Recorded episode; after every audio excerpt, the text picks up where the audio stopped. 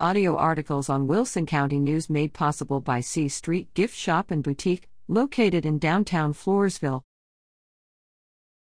I'm with Israel and against critical race theory. In 1867, American writer Mark Twain visited the Holy Land. He recorded his impressions in a book titled The Innocents Abroad. Twain was appalled when seeing the abandoned and desolate land that was the home of the Bible. The further we went, the hotter the sun got and the more rocky and bare, repulsive and dreary, the landscape became, he wrote. There was hardly a tree or shrub anywhere.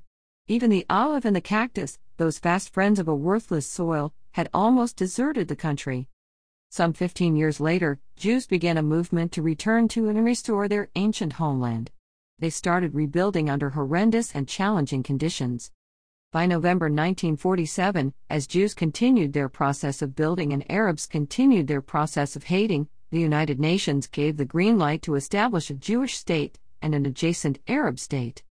Jews accepted the UN partition of the region, declaring the new state of Israel in May 1948, but the Arabs rejected the plan and attacked the newly declared Jewish state. Israelis fought and miraculously prevailed in its war of independence, and the project of rebuilding the ancient homeland moved forward.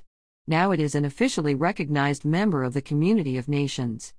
Compared with the desolation described by Mark Twain, Israel today is a modern miracle, with per capita GDP, gross domestic product, higher than that of Great Britain, France, Italy, and Spain, according to the World Bank. As of 2019, Israel had a per capita GDP of $43,589, much higher than that of its immediately adjacent neighbors. Jordan's was $4,405, Egypt's $3,019, Syria's $2,037 as of 2007, and Lebanon's $7,584.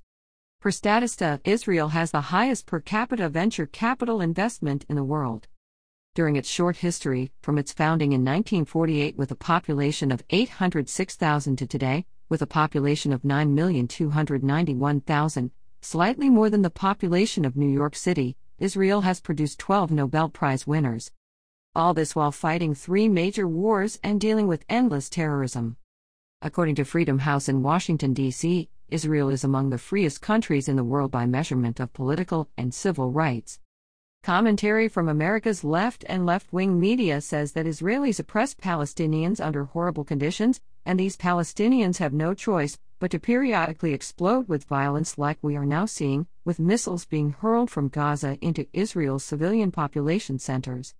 Palestinians in Gaza do live in horrendous conditions, but not because Israelis force them to.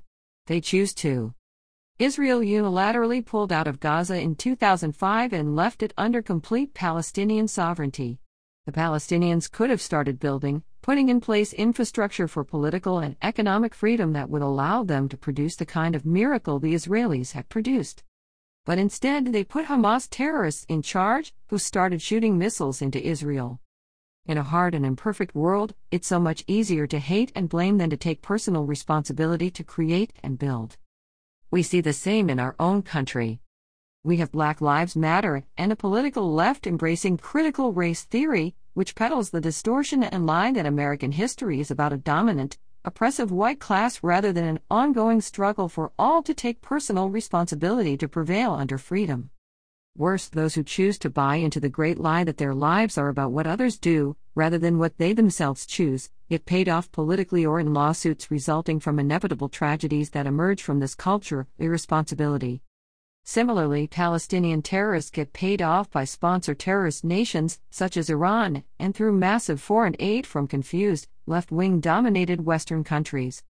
Subsidizing blame and irresponsibility produces squalor.